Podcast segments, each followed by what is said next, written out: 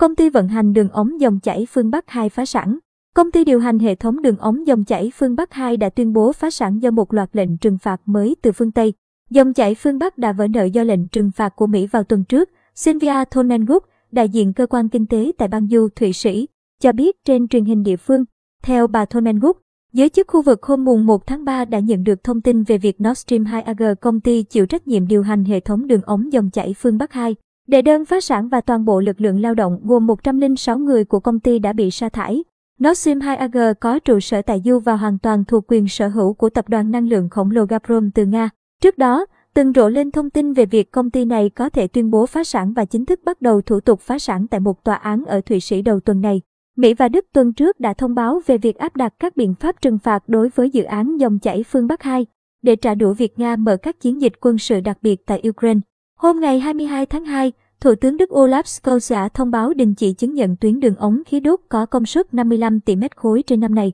Sau khi Tổng thống Nga Vladimir Putin công nhận độc lập đối với các khu vực ly khai phía đông Ukraine, đến ngày 23 tháng 2, Tổng thống Mỹ Joe Biden đã ra lệnh cho chính quyền của ông áp đặt các biện pháp trừng phạt đối với Nord Stream 2 AG và ban lãnh đạo công ty này để đáp trả các hành động quân sự của Nga ở Ukraine. Giới chức Washington cho rằng các lệnh trừng phạt của Mỹ cùng với quyết định trước đó của Đức đã hủy hoại dự án. Hệ thống đường ống dòng chảy phương Bắc 2 được xây dựng để dẫn khí đốt tự nhiên của Nga đến Đức dưới lòng biển Baltic, thay vì trên đường bộ xuyên qua lãnh thổ Ukraine, và được xem là một cách hiệu quả để cung cấp năng lượng cho các nước thuộc Liên minh châu Âu EU. Dù vậy, Dự án này từ lâu cũng gây nhiều tranh cãi, với những ý kiến lo ngại việc cho phép hoạt động của dòng chảy phương Bắc 2 sẽ khiến châu Âu ngày càng phụ thuộc vào các nguồn nhiên liệu từ Nga. Thụy Sĩ, quốc gia vốn theo truyền thống trung lập và ban đầu còn do dự trong việc áp đặt các biện pháp trừng phạt đối với Nga, hôm ngày 28 tháng 2 đã tuyên bố sẽ tuân theo Liên minh châu Âu EU và áp dụng tất cả hình phạt cứng rắn của khối lên Moscow. Bà Thonenguk nhận định,